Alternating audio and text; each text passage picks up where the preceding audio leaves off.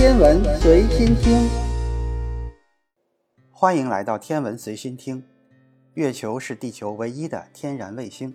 它围绕着地球旋转了已经大约四十五亿年的时间。经过了漫长的地质演化，现在的月球已经没有了炽热的核心，地质活动也变得非常的微弱，没有了磁场和大气的保护，月球上到处都是大量天体撞击形成的环形山。经过不断的观测，现在我们发现。月球其实是一颗荒凉的星球，没有一丝生机，更不会存在有人类的活动。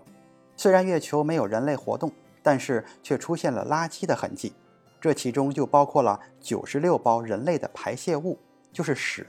这些屎是谁扔在月球上的呢？在半个世纪之前，我们人类展开了载人登月的计划，也就是阿波罗载人登月计划。在一九六二年的九月。肯尼迪突然发表演说，宣布美国要在1970年之前把人送上月球，并且安全的返回。结果，在1969年的7月16日，首艘载人登月的飞船阿波罗11号发射升空。在1969年7月20日，将两名宇航员送上了月球表面，其中宇航员阿姆斯特朗就成为了世界上第一个踏上月球表面的人类。在接下来的几年时间里，还有五艘载人登月飞船都成功的进行了登月，前前后后一共有六批十二名宇航员在月球表面暂时停留过。当年的载人登月计划时间相当的紧迫，飞船的空间也非常的有限，所以飞船上不可能搭载复杂庞大的太空卫生间，就连月球车也是折叠起来挂在飞船外边的，更别说在月球表面打造月球的卫生间了。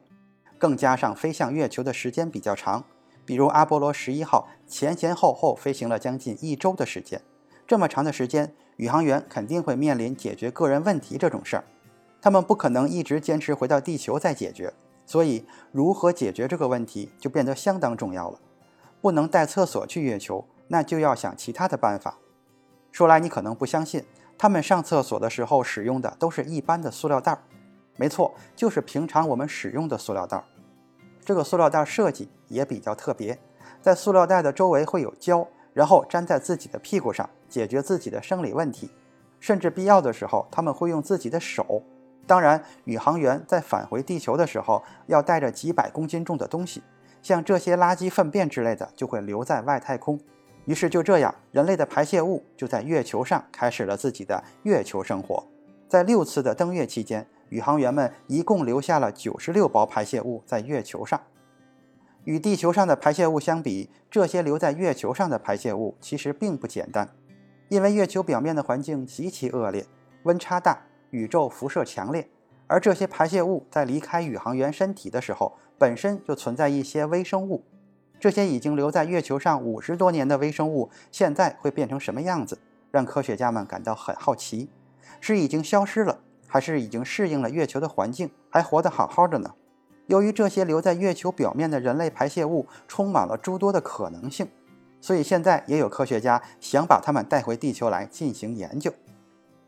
按照目前的计划，NASA 有计划打算在2024年实施载人重返月球，将一名男性宇航员和一名女性宇航员送上月球表面。如果太空厕所的问题到时候还没有很好的解决的话，人类留在月球活动的痕迹只能会更多，当然也包括这些排泄物。不过，在未来，如果人类有可能打造月球基地或者月球村的时候，就会在月球表面修建月球厕所，会对这些人类的排泄物进行很好的处理，不再简简单单的将它们抛弃到月球的野外。今天的天文随心听就是这些，咱们下次再见。